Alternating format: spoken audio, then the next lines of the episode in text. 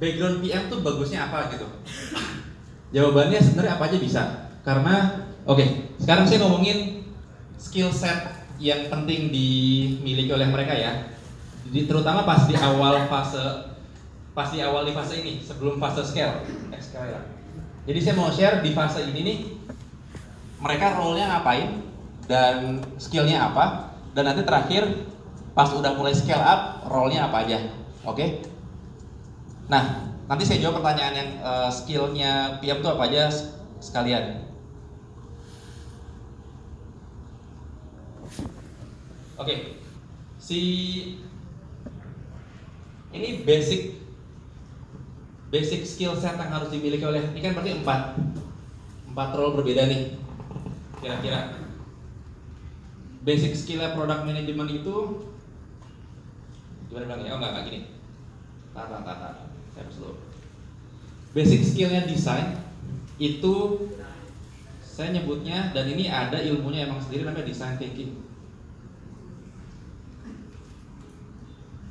Jadi buat teman-teman yang yang jadi dari sini nih mungkin dari setelah kelas ini teman-teman bisa kebayang oh di industri startup gue kayaknya lebih desain nih gue kayaknya lebih bisnis nih gue kayaknya lebih produk nih gue lebih teknik itu mudah-mudahan bisa teman-teman bisa punya kecenderungan itu karena saya mau saya mau ngasih next step yang teman-teman harus pelajarin tentang tentang skill di situ gitu. Desain harus bisa design thinking. Ini memang ada ilmunya sendiri, gitu kan. Terus design thinking itu artinya yang tadi sih solving problem basically. Jadi gimana caranya kita bisa ada proses berpikir sehingga kita bisa nge-solve sebuah problem. Itu desain. Terus kalau teknologi itu definitely ilmu ya ilmu coding gitu ilmu teknikal lah. Jadi emang emang nggak ada nggak ada istilahnya itu ilmu teknikal. Jadi teman-teman harus tahu ya gimana cara bikin produk as in front end-nya app web atau back end-nya bikin service bikin API database atau data. Ini dari sebesar itu cuma tiga sih. Front end back end data. Back end atau infra. Ya kira-kira gitu. Terus kalau bisnis ini bahkan tanpa punya skill bisnis dulu artinya oh e, ngerti cara ngitung duit ROI sebelum ke situ yang yang perlu dimiliki pertama tuh menurut saya adalah analytical thinking. Ini yang super yang super wajib dimiliki. Jadi contohnya gini misalkan jadi ini di fase awal nih oke segini dulu terus Nah, di saya mau balikin ke, ke, ke mapping yang ini. Ini my own interpretation ya. Padahal sama teman-teman boleh boleh kasih input. Ini kan ada dua fase nih. Fase pertama problem solution fit, fase, fase kedua product market fit. Di fase ini yang works paling paling gede adalah desain dan pasti tech juga. Karena lagi solving problem dengan design thinking itu kita solving problem dengan dengan solution yang yang dikeluarkan, yang diimplement oleh teknologi. Di fase ini, product market fit itu yang kerja utamanya adalah bisnis dan teknologi. Karena di sini udah mulai nyentuh-nyentuh customer segment. Jadi mau nargetin user kayak gimana nih gitu. Di sini dia cuma bertanya ke beberapa orang, memastikan bahwa problem itu beneran ada nggak sih di beberapa orang. Nah, tapi kan beberapa orang itu kan nggak bisa buat bisnis kan, cuma jualan ke 5-10 orang kan nggak bisa. Makanya di sini anak bisnisnya tuh harus bisa nyari tahu gimana cara jualan yang paling efektif lewat channel mana, lewat apa namanya uh, offering. Jadi kayak apa jargon tagline mungkin apa yang paling kena di di di, di, di target market itu di sini. Nah terus nah makanya Design thinking penting karena di sini dia lagi solving problem. Analytical thinkingnya tim bisnis penting di sini karena dia akan mencari mana apa istilahnya mana aspek-aspek yang paling uh, bisa bikin produknya growth. Contoh gini, contoh gini. Misalkan kalau saya tanya, uh, ya, apa case-nya ya? Oke, misalkan kita pakai contoh kasus flip lagi deh. Siapa pengguna siapa target pengguna flip? Kayak gimana? Orang kayak gimana orang-orang yang si flip nih bakal nawarin eh lu pakai flip dong gitu. Orang-orang kayak gimana? Tahu produknya tadi kan apa eh, transfer gratis. Antar bank. Jadi gue pengen transfer 500 ribu nih ke, ke bank berbeda gue nggak usah bayar. 500 ribu dari flip. Gitu ya? Bukan? Tahu dah tahu dah dia bercanda tadi yang kali masa saya merasa 500 ribu saya nggak keluar duit sama sekali. 500 ribu nyampe ke, ke Fadel gitu. Flip kalau lombok enggak kan jadi enam setengah tujuh ribu itu jadi ditanggung sama flip. Entah dengan magic magic flip gitu kan rahasia dapur gitu ya.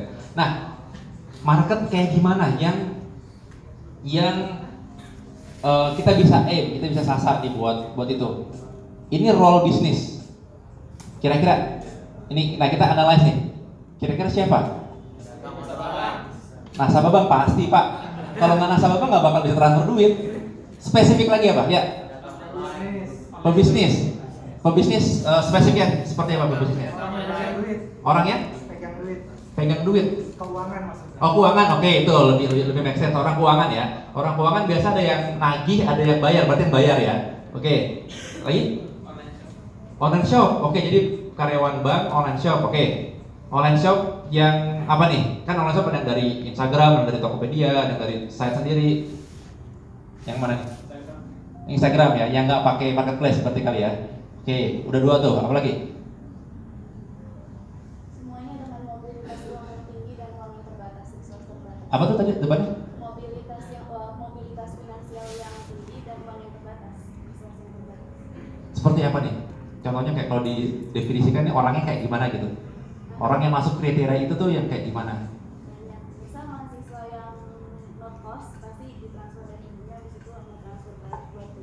Oke, contohnya ya. Oke. Nah, tadi kan kita kita analyze nih kan apa-apa aja yang jadi target market. Nah, dari situ biasanya tuh mereka bakal nyobain nih.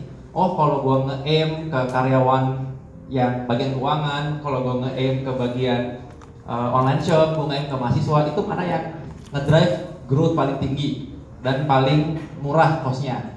Nah, itu role-nya di sinilah dan itu di dalam tim bisnis kira-kira sampai sini kebayang nggak? Dan tim teknologi di semua ini yang mereka support bikin, ya kalau tanpa mereka nggak ada yang masak lah. Cuma bisa orang marketing cuma bisa ngemeng doang gitu. Orang desain cuma bisa bikin resepnya doang, tapi yang masak ya tim tim engineer, tim tech. Sampai sini kebayang? Terus produk manajernya ada di mana dalam proses ini? Produk manajernya tugasnya ngapain? Iya. Di fase ini ini kan saya bilang kan ini role-role-nya kan, tapi produk manajernya ngapain? Produk manajernya yang yang bak, yang bertanggung jawab atas hasil ini semua gitu.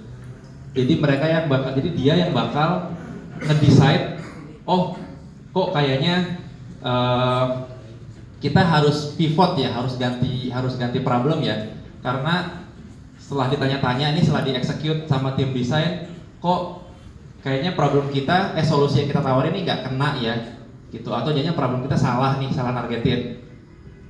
Jadi dia tuh yang make decision di setiap aspek ini, gitu. Dia tuh ownernya startup, tanda kutip. Karena dia yang making decision atas setiap fase product development. Kita mau pengen bikin apa, terus kita bikinnya kayak gimana, itu dia yang dia yang making decision.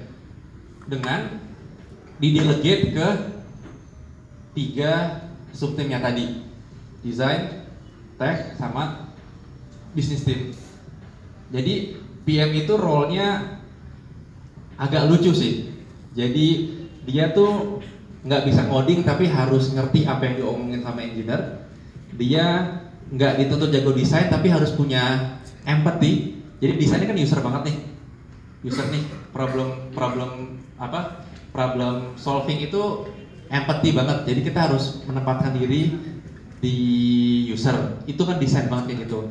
Tapi juga product manager juga harus harus bisa ngerti faktor-faktor bisnis. Oh, marketing channel apa yang yang yang kira-kira bagus. Terus uh, ngitung profit and loss statement. Nggak perlu super jago tapi harus tahu. Jadi product manager harus bisa ketiganya. Kebayang nggak? Ken- Kenapa harus bisa ketiganya? Karena kalau enggak dia nggak bakal bisa ngelit semua tim ini. Jadi ini penting dicatat nih. Eh, product manager itu bukan bosnya tim tech, tim bisnis, tim desain. PM itu bukan bosnya, tapi PM tuh ngelit mereka. Jadi kalau di Traveloka, mereka ini nih tim tim yang tiga ini tuh tidak report ke saya.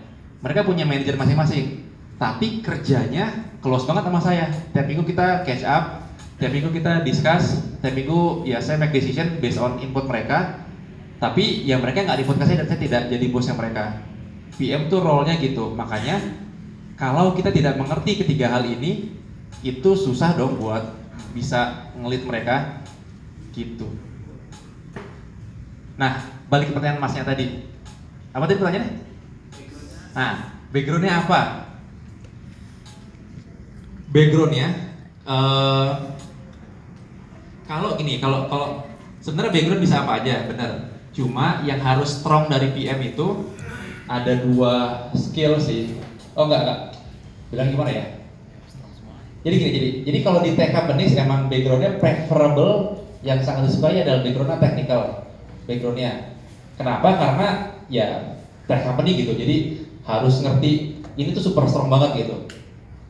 Tapi yang bukan tech, yang bukan tech itu juga bisa, nggak ada masalah. Cuma emang harus ngejar faktor teknikalnya lebih kuat aja gitu, biar ngobrol sama tim-tim ini tuh lebih lebih nyambung. Itu emang ada effort tambahan faktor ini sama faktor ini bisa di bisa dikejar juga lebih sedikit lebih gampang dibanding yang ini gitu. Jadi satu di, eh, yang yang disukai itu eh, technical backgroundnya meskipun dia nggak ngoding. Terus kedua dia punya background problem solver.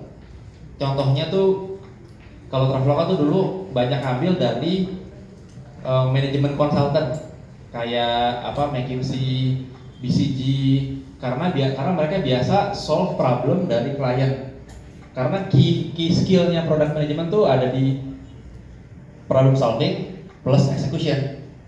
Problem solving ini di support sama tim desain tapi dia juga harus punya skill itu. Karena problemnya juga nggak cuma tentang user doang problemnya ada bisnis juga ada tech problem juga.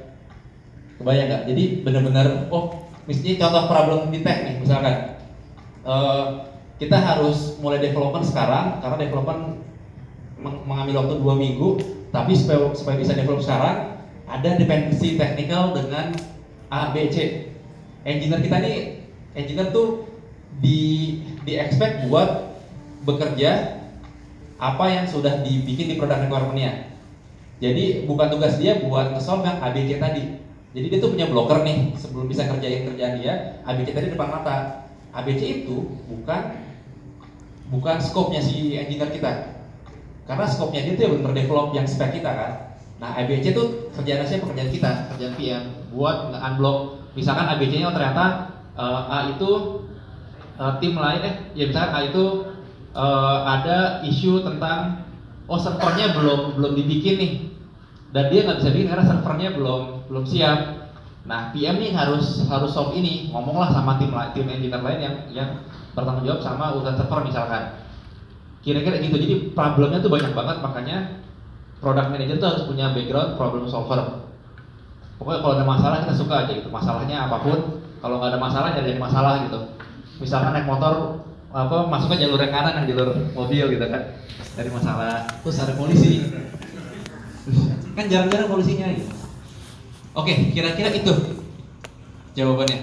Backgroundnya preferred uh, technical, tapi yang paling wajib dia punya problem solving capability. Sampai sini ada pertanyaan? Oke, sok mangga. Panitia nggak ada mic nih buat peserta. Takut nular coronanya kalau.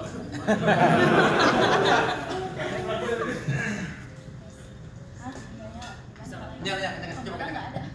Halo. Nah, mau tanya tadi, ya, mau tanya tadi kan kalau buat eh, product management itu nggak, eh, maksudnya dari orang technical mau dari desain ataupun dari bisnisnya nggak report secara langsung kan? yes. Nah terus tapi uh, job desk itu untuk ngelit. Jadi bagaimana caranya ngelit ketika nggak punya data tentang apa yang dikerjakan oleh bawah.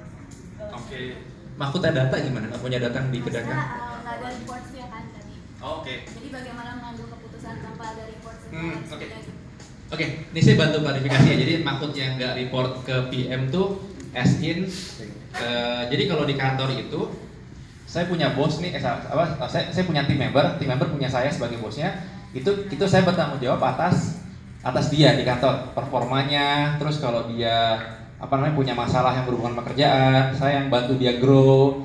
Itu maksudnya dia report ke saya tuh kayak gitu gitu. Jadi dia tertulis di database perusahaan dia report ke saya gitu maksudnya kayak gitu nah kalau yang case-nya ini maksudnya itu ya si tim desain tim teknologi itu tidak punya reporting line resmi di database company itu dia report ke sini. Itu tidak karena mereka report ke ya desain lead-nya masing-masing ke engineering lead-nya masing-masing. Nah ke product manager ke saya itu kita tiap minggu ada meeting nge-share data project tuh kerja bareng. Jadi kayak kayak kita kerja bareng lah. Kayak di kepanitiaan gitu. Masih nggak ya? Kayak ya kayak kerja bareng tapi kalau kementerian kan biasa itu ya biasa report ke kepala seksi gitu ya. Contohnya apa ya contohnya ya? Kayak apa ya? Eh apa ya Del ya? Kerja bareng tapi tidak jadi kerja koordinasi ini koordinasi ke sini tapi ini tidak report ke situ. Kayak apa contohnya ya? Oh gini lah gini lah kayak apa desainer sama bisnis kan misalkan orang mau bikin marketing campaign. Kan dia sebenarnya bukan bosnya orang desain kan Oh. Kasih contohnya kue nggak ya? Jadi biasanya nih kayak misalkan kayak eh, tim marketing pengen bikin iklan nih. Nah materi iklannya kan harus dikerjain oleh orang marketing nggak bisa nggak bisa desain iklan kan. Jadi harus ada orang desain yang ngerjain materi iklannya. Nah itu ya kayak gitu aja materinya itu dipakai oleh tim marketing buat kerjaan mereka. Jadi marketing itu bukan bosnya desain. Marketing bukan nyuruh-nyuruh tim desain. Nah, contohnya kayak gitu Bang. Jadi ini saya tidak nyuruh-nyuruh mereka. Jadi mereka bekerjanya tuh independen tapi atas roadmap dan arahan yang udah saya set gitu kira-kira. Tapi selain urusan itu, selain urusan apa eh, pekerjaan itu nih ini karena emang udah mandat gitu, ada juga faktor ya respect dan leadership tadi sih yang yang juga kita harus miliki gitu sebagai PM. Karena ya kita nggak bisa ngelit. Jadi mereka tidak bisa, mereka tidak tidak akan semangat gitu. Jadi PM tuh kayak dia ngedrive lah motornya tim lah. Eh, kita pengen solve masalah ini kita pengen bikin ini. Jadi dia harus paling semangat gitu. Karena dia own dia memiliki responsible sama produknya. Gitu cukup? Monggo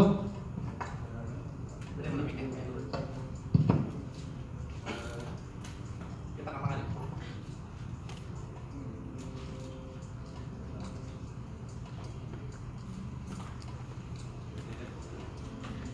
Eh, kan kalau misalnya di awal dengan resource terbatas nih, eh, kayaknya sih bisa eh, si apa namanya PM ini juga bisa ngerjain salah satu di bagian tiga ini gitu loh. Nah sebenarnya itu eh, efektif nggak sih gitu loh dari segi dan kira-kira ke depannya itu titik sampai titik mana si PM ini harus melepas misalnya dia dari satu bagian itu.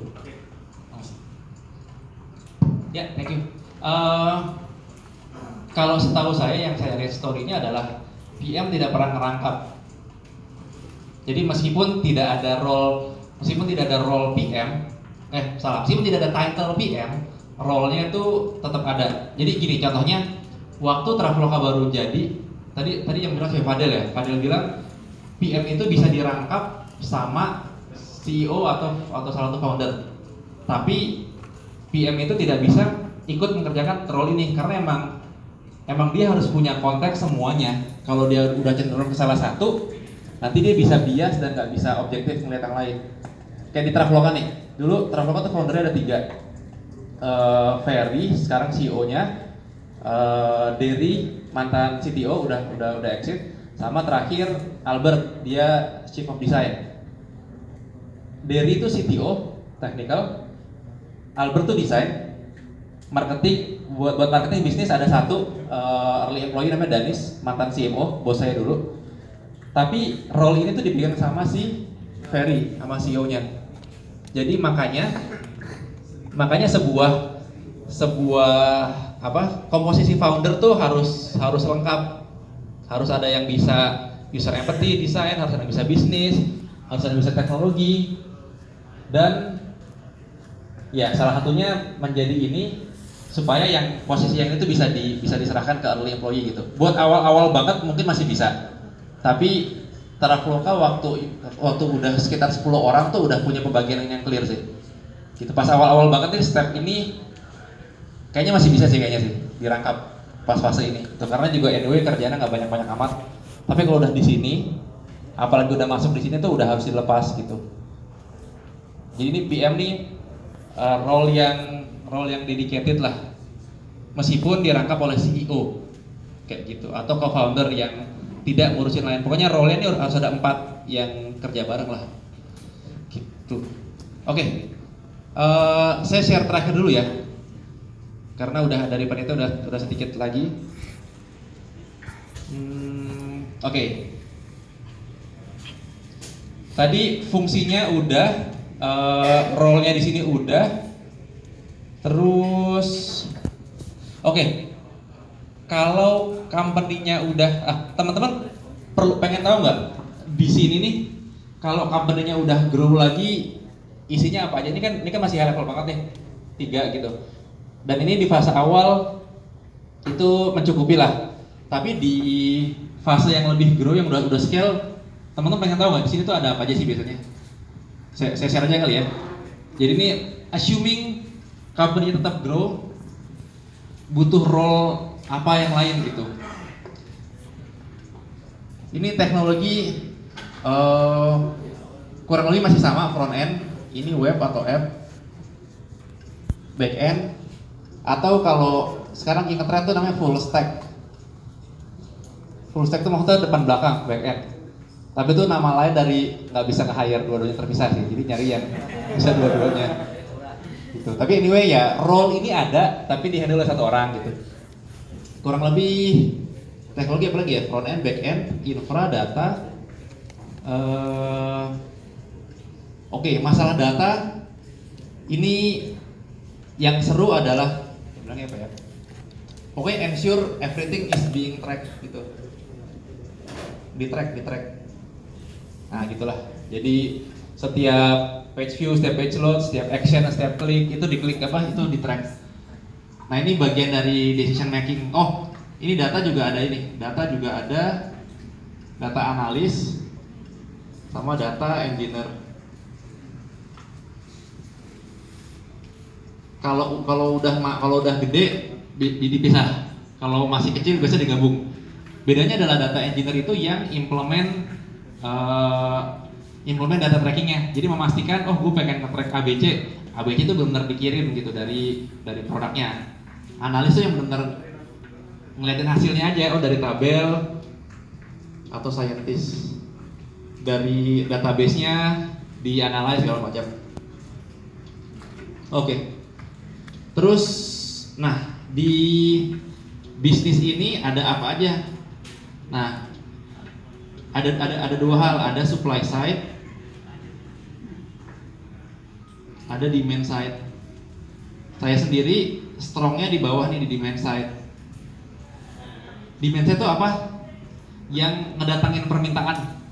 Jadi kayak orang nggak mungkin pakai apa? Nggak mungkin ujuk-ujuk pakai flip tanpa ada yang jualan dari flipnya mendatangkan customer customer acquisition istilahnya itu demand side nah ini biasanya ada marketing channel yang megang SEO, SEM itu topik sendiri sih. Terus Facebook Ads pokoknya yang bikin iklan aja jadi nyata tuh ada di sini ada lagi produk marketing.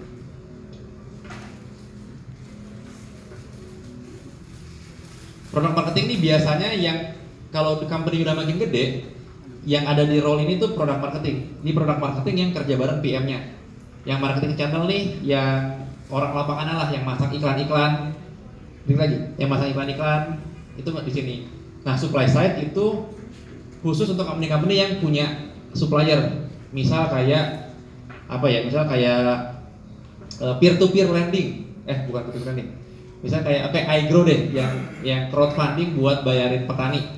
Nah, yang nyari orang yang buat invest, yang peer to peer-nya kan di sini. Tapi yang nyari petaninya buat invest tuh di supply. Atau kayak Traveloka nih jualan hotel. yang kerja sama hotel-hotel tuh di sini gitu. Atau kayak apa Bukalapak Tokopedia yang kerja sama merchant-merchant tuh di sini.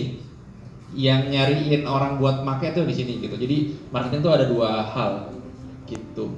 Eh marketing bisnis ada dua hal. Ini ini sebutnya marketing biasanya sih. Di sini kalau nggak account kalau nggak market management ya apa aja namanya lah desain ini ada ada UI user interface yang bikin apa yang bikin desain tombolnya. Di Traveloka namanya UID UI designer yang bikin tombol apa namanya eh apa form kayak bikin yang kelihatan gitulah. Terus oh sebelum UID itu kita bikin oh nggak deh. Ya ini UID tapi sebenarnya sebelum sebelum UID masuk tuh ada namanya interaction design.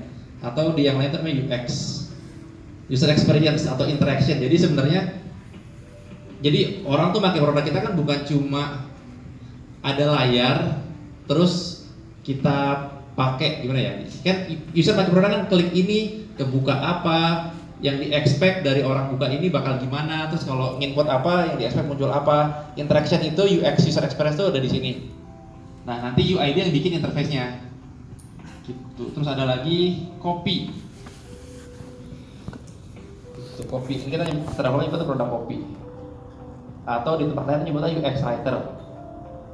Intinya sama intinya yang bikin konten. Gitu. Udah kira-kira in general kayak gini yang bisa saya share role PM itu boleh kita summarize? Terakhir apa ini ya? Jadi produk itu apa tadi definisinya? Sesuatu yang bisa solving problem dan generate revenue. Terus uh, product manager itu kerja bareng tiga tiga tim. Apa aja?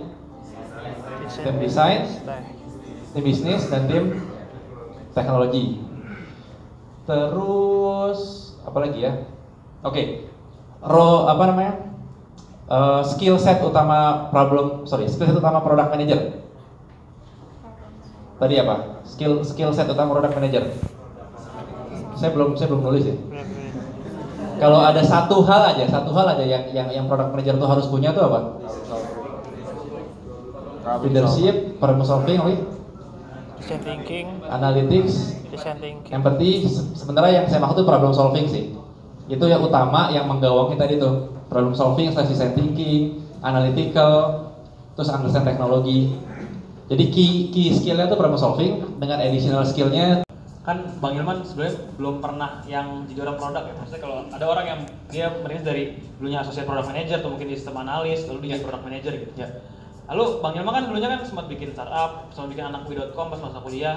Terus Ya. eh, sebenarnya empat tahun tuh kan megangnya di SEO Bang ya? Ya. di eh, head of SEO Traveloka apa sih Bang yang pertama membuat akhirnya pengen pindah ke produk dan eh, skill apa yang yang tetap kepake gitu di pas dulu bikin startup pas akhirnya eh pas di SEO yang masih kepake pas masih di produk sekarang ini mungkin ngaruh Oke. ke ini ya, mungkin nyambung ke orang-orang yang di teman di sini yang ada rencana pengen pindah track nih, mungkin eh, pengen ke produk atau mungkin Mhm. awalnya engineer pengen Iya, jadi product manager atau gitu. gimana gitu. Tadi yang kedua, oh satu kenapa pindah sama dua apa sih skill yang kepake terus Ah. sampai itu ya oke.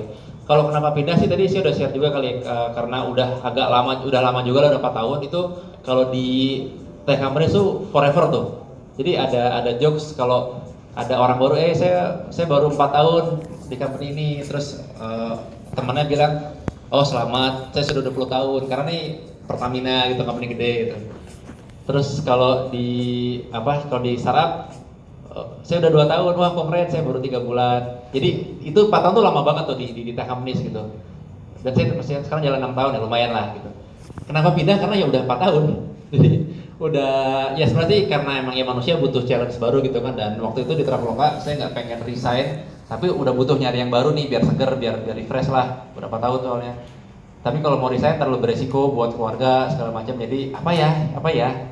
Oh yaudah deh ada PM kebuka. Ya udah dan PM juga PM platform ke semua semua company. Jadi oh ini lebih enak gitu. Terus skill set yang yang kepake apa ya? Sebenarnya nih yang saya yang saya pakai yang saya yang saya Jadi konteks ilmu yang saya pakai terus sampai sekarang di PM tuh malah bukan problem solvingnya sih. Ya ada tuh sorry, eh, dua problem solving tetap sama yang satu tuh konteks teknis. Jadi area saya tuh product manager buat web platform kan. Tadi saya bilang nah, saya tuh bertahun-tahun tuh bikin website.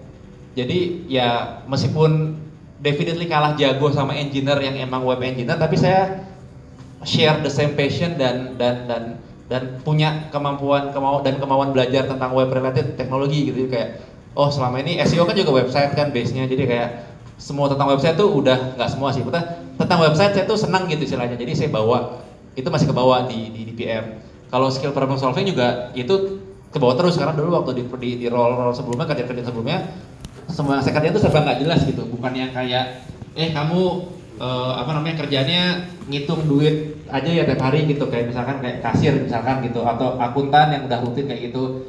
Kerjaan saya tuh nggak pernah jelas gitu. Di SEO tim ada hal baru lagi yang perlu di, yang perlu dikerjain. Jadi problem solving tuh kepake terus. Terus dua itu sih Mungkin pertanyaan terakhir dari saya nih bang, ini lebih pas untuk teman mahasiswa. oke Eh, kan eh, biasanya orang nggak langsung jadi PM ya, mungkin jadi Ya. associate, mungkin jadi engineer dulu. Untuk Ya. teman-teman yang masih mahasiswa, baiknya apakah nyari misalkan Hmm. nyari ilmu nih dia ambil intern bisnis atau mungkin course bisnis dan ambil desain juga, ambil tech juga, di coding juga, atau lebih baik mendingan dia nyari oke magang-magang langsung produk gitu. Dan lebih gini sih bang kan eh, kalau masih mahasiswa kan masih masa pencarian ya. Ya. Tahun pertama, ah aku akan ngoding. Terus matkul ngoding beres, aku nggak mau ngoding.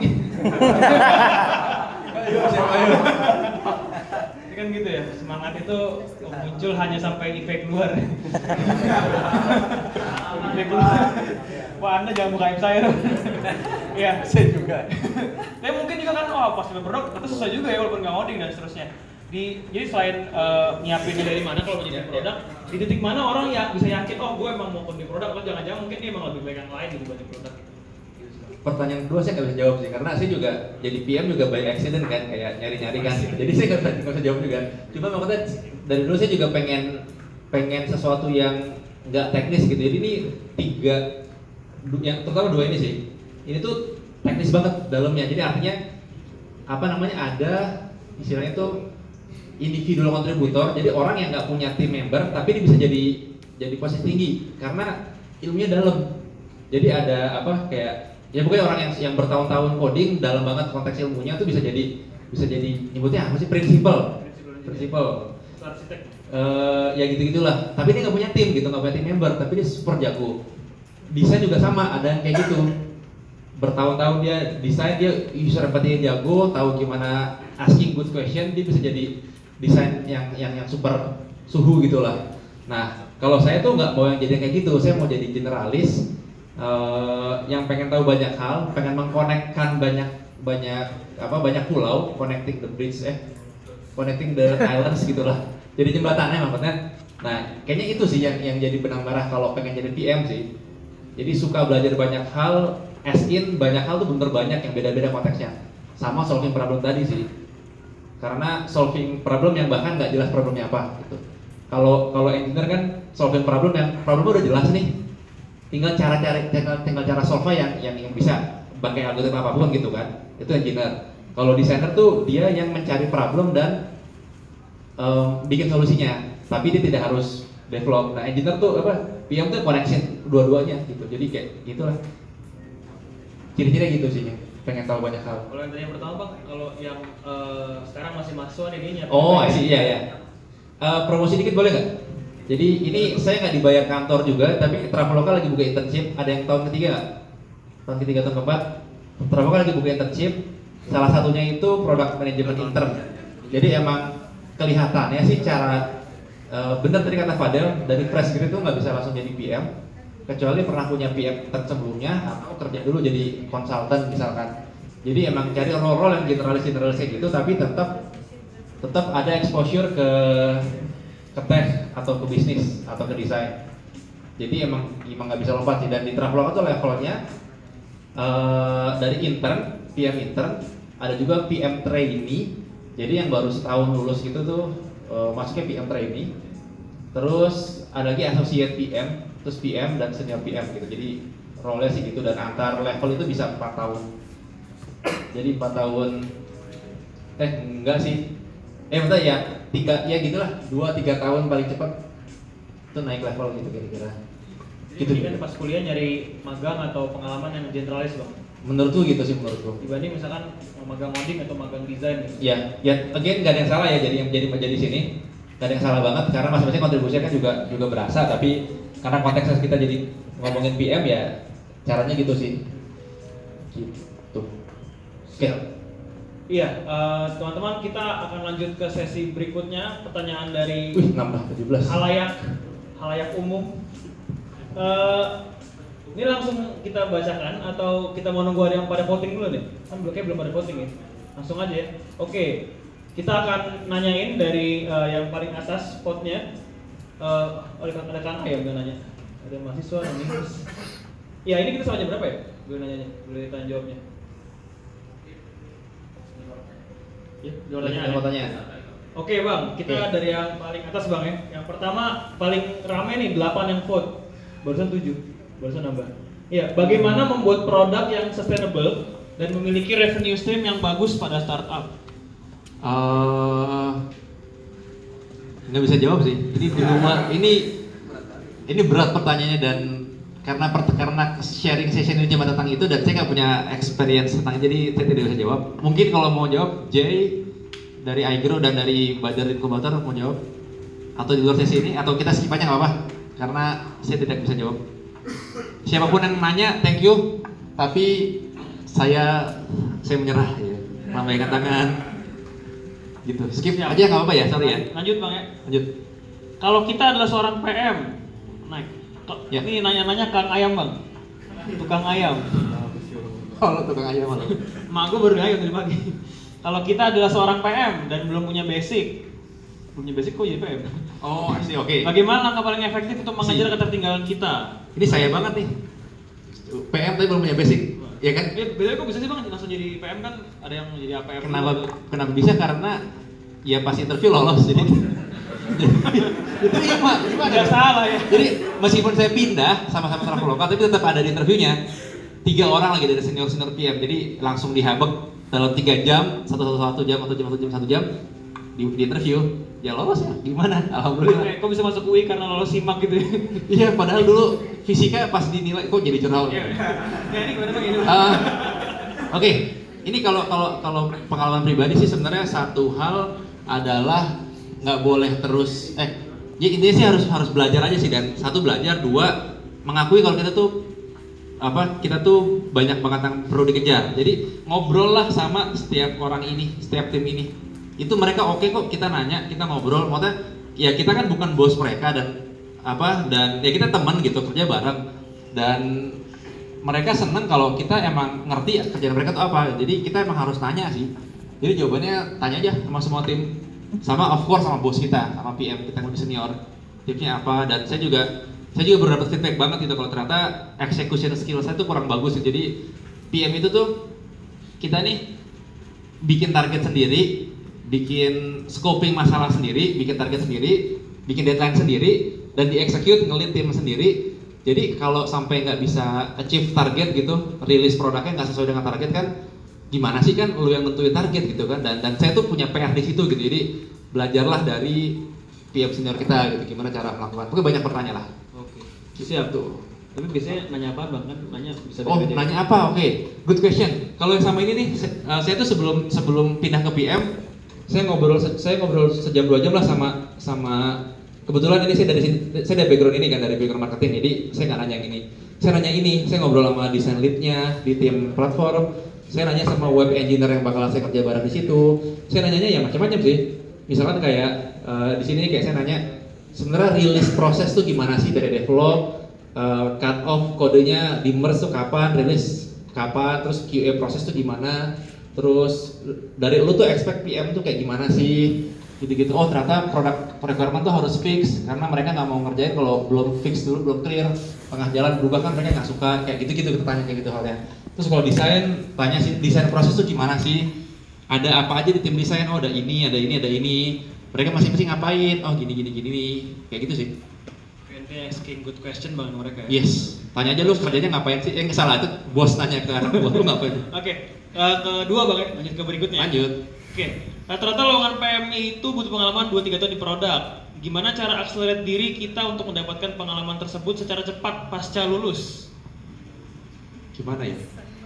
Saya nggak punya pengalaman juga jadi jawabnya gimana? Ada ada- mungkin Fadel boleh kalau mau atau PM lain silakan kalau mau menjawab. Iya. Kalau Boleh, jawab boleh boleh silakan Del. Saya kasih Fadel. Izin, izin jawab ya. Ya, eh, pertama jangan ada dua pilihan sih langsung mau ke PM atau pilih jadi associate PM dulu. Biasanya associate PM itu masih menerima yang fresh grade dulu saya lulus kuliah langsung ke Bukalapak jadi associate PM. Jadi eh, masih ada harapan kalau ke associate PM, tapi kalau untuk PM di perusahaan besar emang hampir hampir nggak mungkin. Kecuali mungkin pernah intern di BCG mungkin ada harapan ya. Tapi ada juga pilihan yang beberapa teman saya langsung jadi PM tapi startup yang nggak terlalu besar. Tapi eh, nggak lama kemudian mungkin dia bisa karena sudah bagus pengalaman PM-nya di eh, perusahaan tersebut dia bisa pindah ke perusahaan lebih besar. Misal teman saya dulu di- dia awalnya orang digital marketing, terus dia move ke product manager di startup yang belum besar waktu itu masih awal-awal namanya prelo.com. Terus Prelo dibeli sama Bukalapak, dia pindah ke Bukalapak, di, ke Bukalapak jadi senior APM. Nggak lama dia jadi PM. Ada jalan kayak gitu.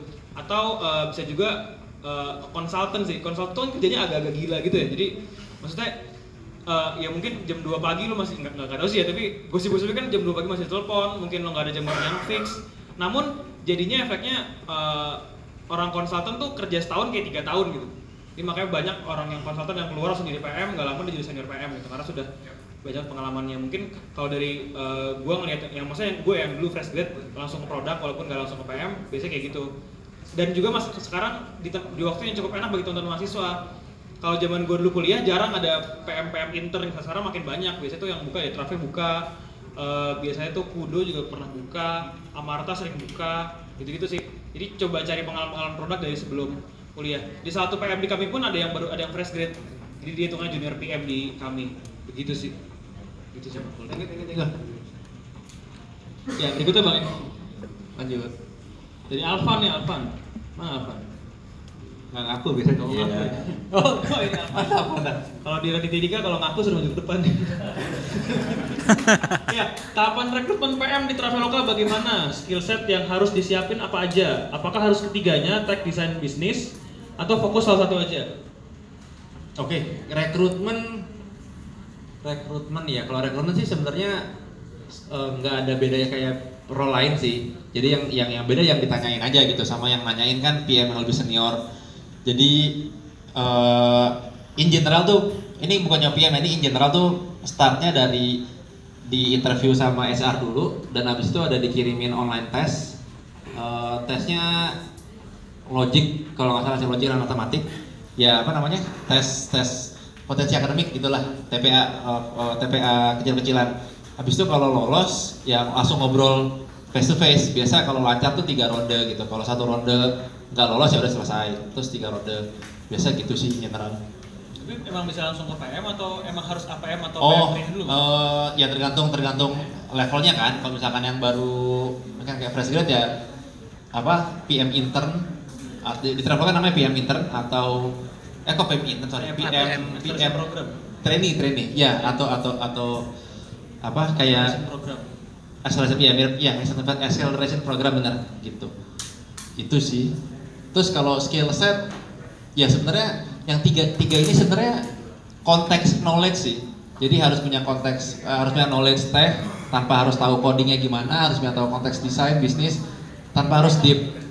Tapi skill set itu yang tadi problem solving itu itu itu fix harus kudu dimilikin gitu. Problem solving satu sama dua ya execution sih. Bisa bisa project management juga. Project management dan execution. Executionnya project management ya itu. Gitu